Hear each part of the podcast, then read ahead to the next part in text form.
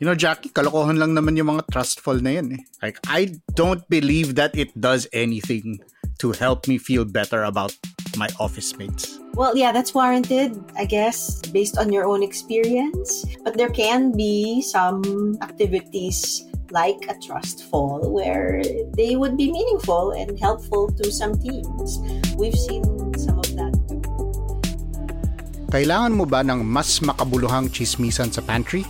Listen to more conversations about work, both hot takes and thoughtful takes, with me, Carl Javier, and Jackie Caniza on The Imaginable Workplace. Check it out on Spotify and wherever else you listen to podcasts.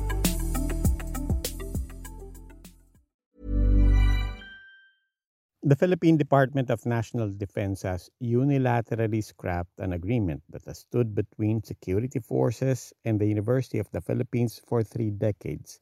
After 30 years, Defense Secretary Delfin Lorenzana says the government will terminate the UP-DND Accord. Outdated na, obsolete. It has served its purpose, so it's time to terminate it.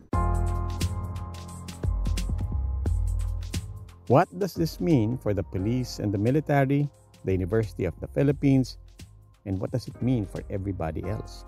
Mula po sa Quezon City, ako si Robbie Alampay, Puma Podcast.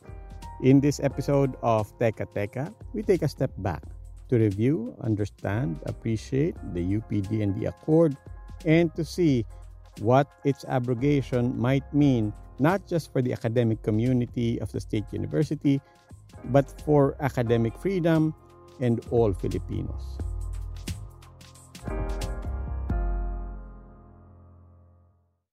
For starters, the UP-DND Accord is based on a 1981 agreement between what was then known as the Ministry of Defense and student activists.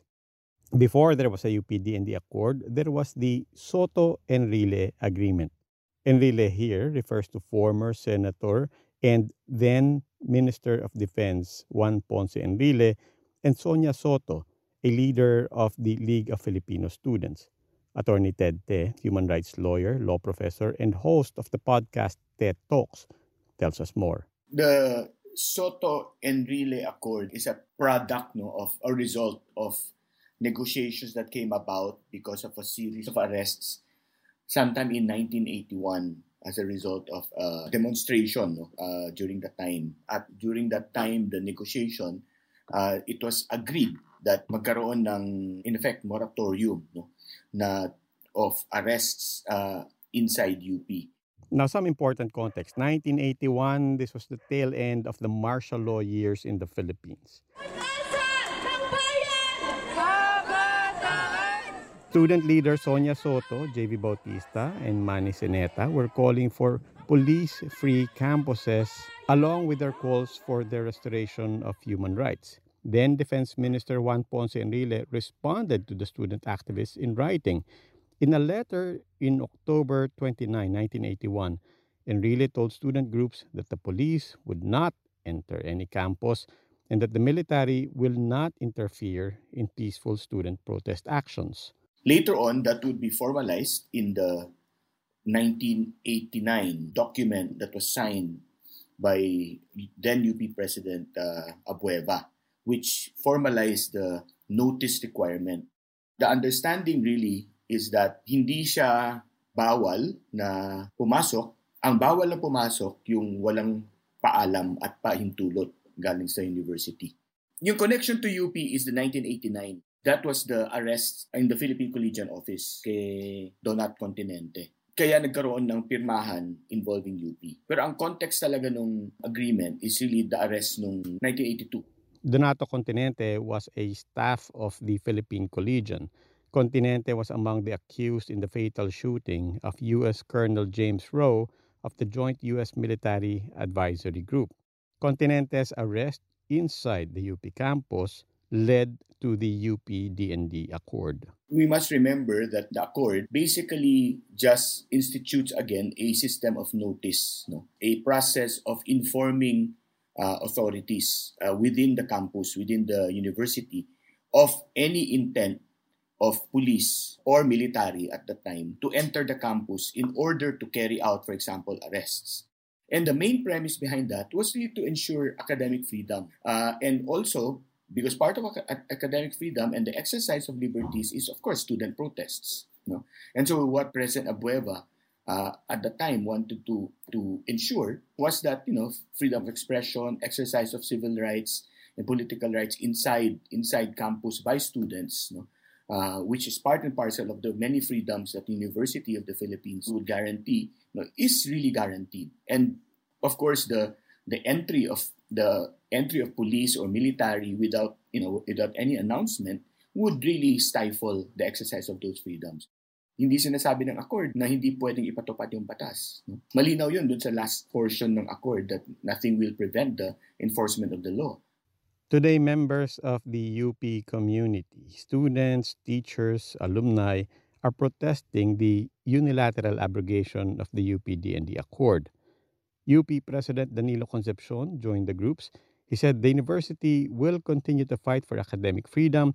He says the scrapping of the accord will have a chilling effect not just on the University of the Philippines, but on academic freedom and free expression in general.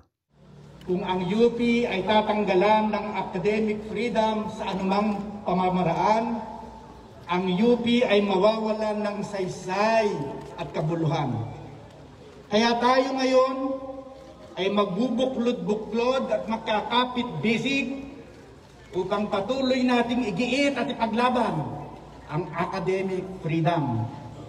Mabuhay ang mga scholar ng bayan! Does the accord make UP special? We asked Ted.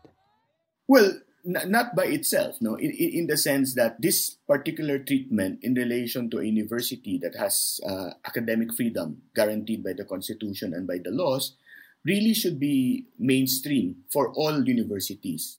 Because if the students within campus are afraid, are intimidated no, to express a differing view, a dissenting view, or to explore any other theories or any other frameworks even within an academic setting because they fear that, you know, hulin sila pag sinabi nila to, hulin sila pag nagprotesta sila, then, you know, academic freedom is not is not ensured. Academic freedom is in, in, in fact undermined. Let's take UP out of the picture. If the police or the military were to try to undertake any operation in any other university, what would their protocols and rights be? Ateneo, UST, UAE, DLSU, any school in the university belt, for that matter, any state university or college or any campus in the country. Can the police just enter their campuses without prior notice? Well, in a sense, no, because those universities, for example, are privately owned. So you have laws against, for example, trespass. Police cannot just enter without, for example, a search warrant. So there's that difference. Now, for UP, maybe and only because coincidentally that you know UP has no gates. It's basically an open university. So in that sense, uh, libreng makakapasok yung yung mga tao, no? So maybe a guarantee, an accord like that would more effectively protect those freedoms.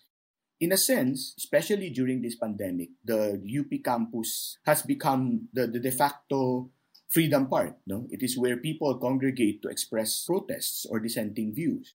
So, yes, it has a reach beyond UP. If the intent was to chill protest, then I think the purpose really is to hold up this abrogation of that accord and the actions taken, for example, by the military thereafter, such as putting up a military presence in the arboretum and to tell other universities, itong ginagawa namin sa UP. So another way of looking at this is UP saying, look, we are a public university and therefore this is a public place. But you also have to recognize that part of the need for academic freedom is to accept that there are walls and in a way these are private premises and you should treat it as a private place in a way. And in that sense, it's not like UP saying put us above everybody else. Rather, it is like a public entity with a lower bar of protection saying, align us with the higher bar accorded to any other private citizen. Even if UP is a public school, a public university, and the property that it holds is actually public property, But UP is also holding it in a different capacity. It's holding it in a what we call a proprietary capacity, meaning it is public property that has been devoted to a non-public use. No? So in that sense, pwedeng sabihin ng UP, uh, property ng UP to. Hindi mo basta-basta pwedeng panghimasukan. Effectively, what the UP is basically saying uh, is that the Constitution protects a private entity, for example, against military intervention without permission. We're simply saying, do the same to us. In a letter to UP President Danilo Concepcion, Defense Secretary Delfin Lorenzana said the abrogation is necessary for authorities to fulfill their mandate of protecting the youth against the recruitment activities of the Communist Party of the Philippines. Lorenzana adds the country's premier state university has become a safe haven for enemies of the state and that the DND is merely upholding its efforts to carry out its duty to protect the rights of the majority. This brings us to the question can the DND unilaterally terminate its agreement with UP? The question of the abrogation is basically now illegal one, no? meaning because the DND unilaterally abrogated the accord and considers it, as far as the DND is concerned, to be of no force and effect it now becomes a legal question if, for example, DND does carry out its intention to, let's say, enter the campus, put in soldiers. And the, the legal remedy, of course, of UP would be to, well, to file suit before the courts, to assert, for example, its rights, and ask for a restraining order against those acts. The second remedy, of course, is a political or a practical one because the DND considers the accord to have been abrogated, one of the calls really is to legislate the accord into the UP Charter. And I think uh, many members of Congress have taken up that call that was expressed when the accord was abrogated. Uh, they filed resolutions in, in the Senate because if it becomes an, a law, an amendment to the law, then it cannot be removed just by executive action, but it has to be removed only by an act of Congress. And the third one, of course, is the more siguro drastic one. Of course, UP can uh, UP and UP students can basically resist. No? I'm sure there will be rallies, there will be demonstrations. Yun yung range of options available should, for example, the DND force the situation through. Those are what I see are the options available to UP. Once again, that was attorney Ted Te. Listen to his podcast, TED Talks. For now, you're listening to Teka Teka. I'm Robbie Alampay from Puma Podcast. This episode was produced by Kat Ventura. It was edited by Carl Sayat. Follow Teka Teka on Spotify, Apple Podcasts, or wherever you get your podcasts. Maraming salamat po.